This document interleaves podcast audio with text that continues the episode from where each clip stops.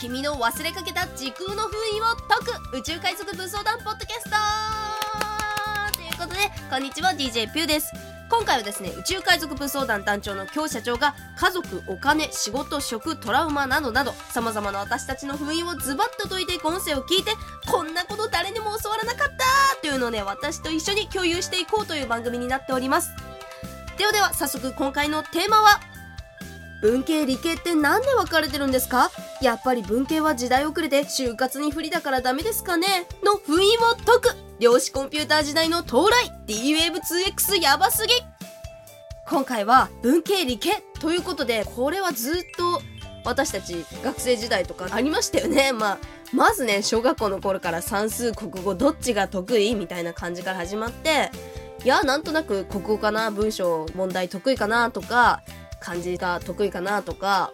ね、あの算数が得意だなとかからだんだんだんだんこう文系理系って分かれてくるじゃないですか。で、大学とかのね、専攻とかでこう変わってくると、まあその文系理系だったりで偏差値も変わってくるとかもあるじゃないですか。なんかね、その文系理系ってなんやねんっていうところからね、そもそものね、そこの封印を解いていこうというね、今回内容になっておりますので、ぜひね、文系で悩んでいる方、理系でモテなくて悩んでいる方、ぜひ聞いてみてください。それではどうぞ。君の忘れかけた時空の封印を解く宇宙海賊武装団ポッドキャストではでは武装団トのね特徴はねもうすぐに本題に入ります。今日のテーマいっちゃいますよ。文系と理系ってなんで分かれてるんですか？やっぱり文系は時代遅れで就活に不利だからダメですかね？の封印を解くというとこなんですがもうコロナショックで理系も文系もそんなこと言ってらんないと。どっちもどっちもどっちなぐらい。まあでもねあの結構誰もがねあの気になることだとは思うんですよね、なんで理系文系って結構日本の学校では普通に大学ではね言われてるものなので今日はこの封印をバシバシ解いちゃおうと。い。う形でやっていきたいと思うんですよ、はい。でも早速本題に入ります、はい。もう封印を解く鍵出しちゃいますお願いします。いきますよ。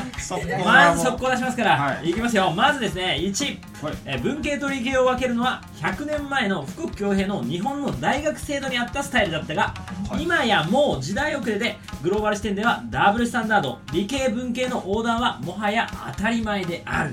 そうだこれ結構分かりやすいので言うと、皆さん心理学って理系だと思います？文系だと思います？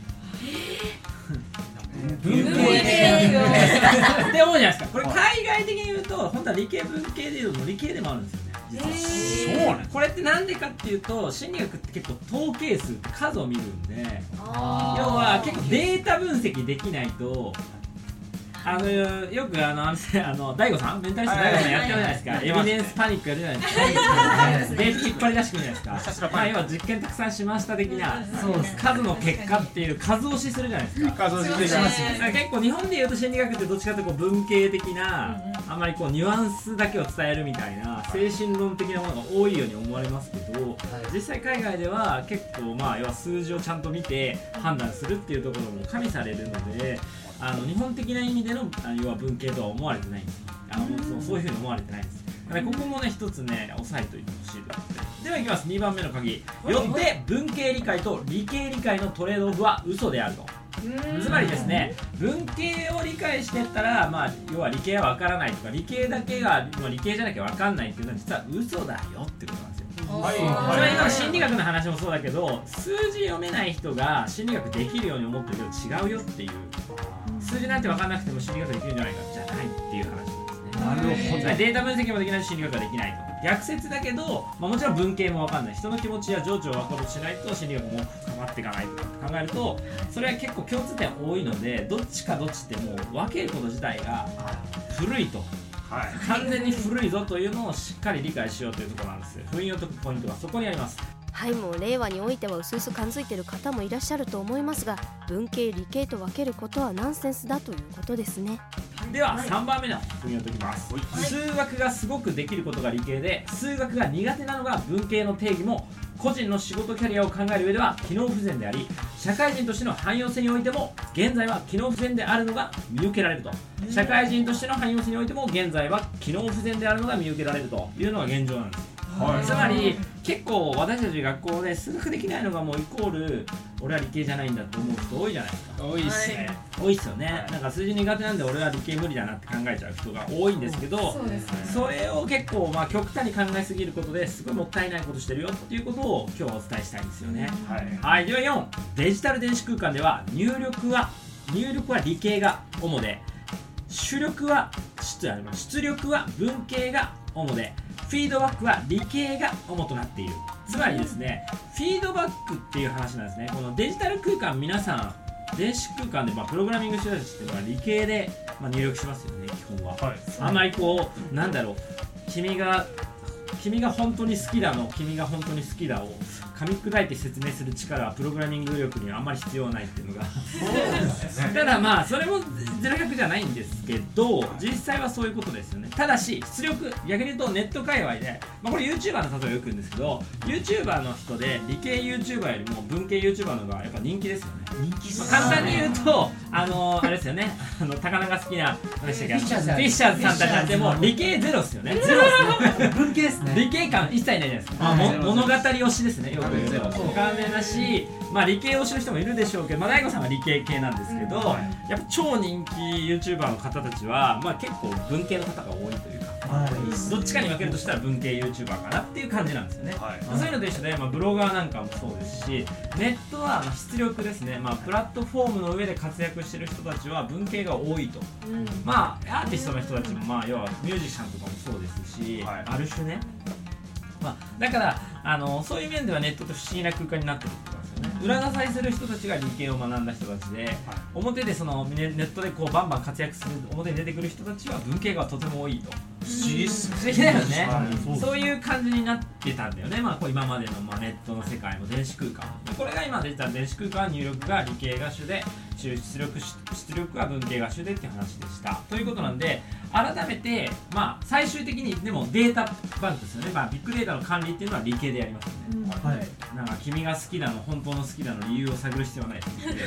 データを見ていくだけなんでもう AI がやっていくわけですよね、はい。まあ、AI は理系ですよね基本はね。はい、だから文系 AI が生まれてくるとなるとまた変わってくるとは思うんですけどさすぐはできないとは思うんですね。で5番いきます。5番の雰囲気いきます。現在のデジタル空間は文系ユーザーによる自己文脈世界系ハッシュタグワールドの楽園に見えるがネットの起源は理系の社会文脈ハイパーテキストという知の横断にこそ目的が置かれてきた。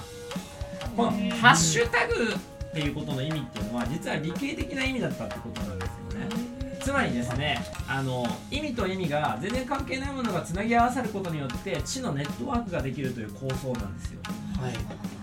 これがワールドワイドウェブっていう WWW っていう話なんですね。はい。あのネットを作った人の頭の中っていうのは要は、まあ、専門ってあったじゃないですか簡単にまあ今でもあるんですけど専門分野いろいろあります。例えば大学行くと科が違いますよねいろいろね。あ違います。経済学科とか、な法律も違うでしょうしもういろんな科がありますよね。ああいうふうに分かれてるものを要は知の横断をしていくことが可能なんじゃないかってことを考えてるんですね、はい。それがコンピューター上の中で成立するんじゃないかって考えてハッシュタグっていうことを考えてるこれがどんどんどんどん広まってきたことによってネット空間ではもう莫大に広がっていったっていうのが今も私たちが知る、まあ、 GAFAM の世界であり日頃お世話になっているスマホの中の世界なんですよね。でこの音声を発信できるのもそのおかげだったりするわけですよね。はい。でこれがまあハイパーテキストという概念ですね。もうハイパーなわけですよテキストがスーパーこうやってハイパーハイパー hypertext language っていうわけなんですよ、はい要はプログラミング言語のねハイパーテキストももう超すごい教科書の言葉。っていう。そういうことですね。ハイパー。そうそうそうそう。超すごい教科書の言葉っていうのが発明されちゃったんだよね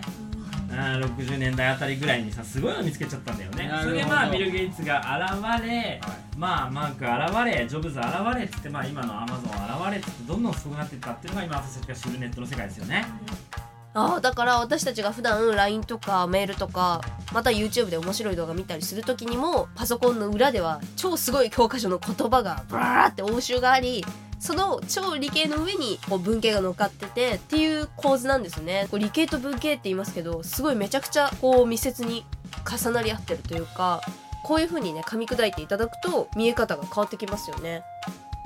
そして6番です、えーしかし2020年から2050年に向けていよいよ再びネット世界ではいいですか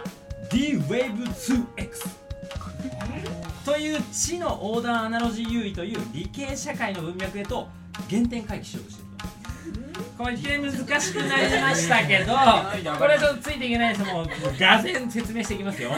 がぜん説明させていただきます。まずですねまず今日この話が面白いんですよ。はい。最初もうはい。D もうごめんなさい D-Wave2X って言われてはい。もうなんだこうなんか新しいスター・ウォーズのこはい。の乗り物の名前かみたいな思う人もいるでしょうしあそうい。うのよくわかんないのだパワーパワーワードでしょみたいな思ったけどところがどっかこれがかなりやばいって話を今日はしたいと思うんですよ、でまずですね先ほど言ってたネットの裏側をね、まあ、裏舞台を支えるのは理系の人が多いと数字得意な人たちがプログラミングやってくれて表側では、まあ、ヒカルさんとかはじめ社長とかなんだあのあれだヒカキンとかさもうボイパとかなんかもう文系ですよね、まあね。そんなに理系な感覚まあでもある種リズムは理系でもあるんですけど、まあ、それは置いといて。ひとまず雰囲気的には文系ですよね、はい。でそういう時代が一旦もうすぐ終わるんじゃないかって話を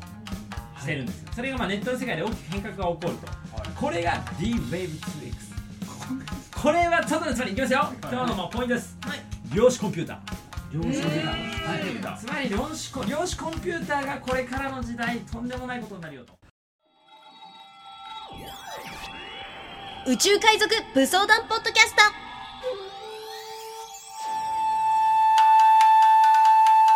このラジオメッセージが妙に気になるニュータイプな君へ。オンラインメディア「孫巨人」で待ってるよ下のエピソードメモからアクセスしてね。まだまだ宇宙海賊武装団ポッドキャストは続く。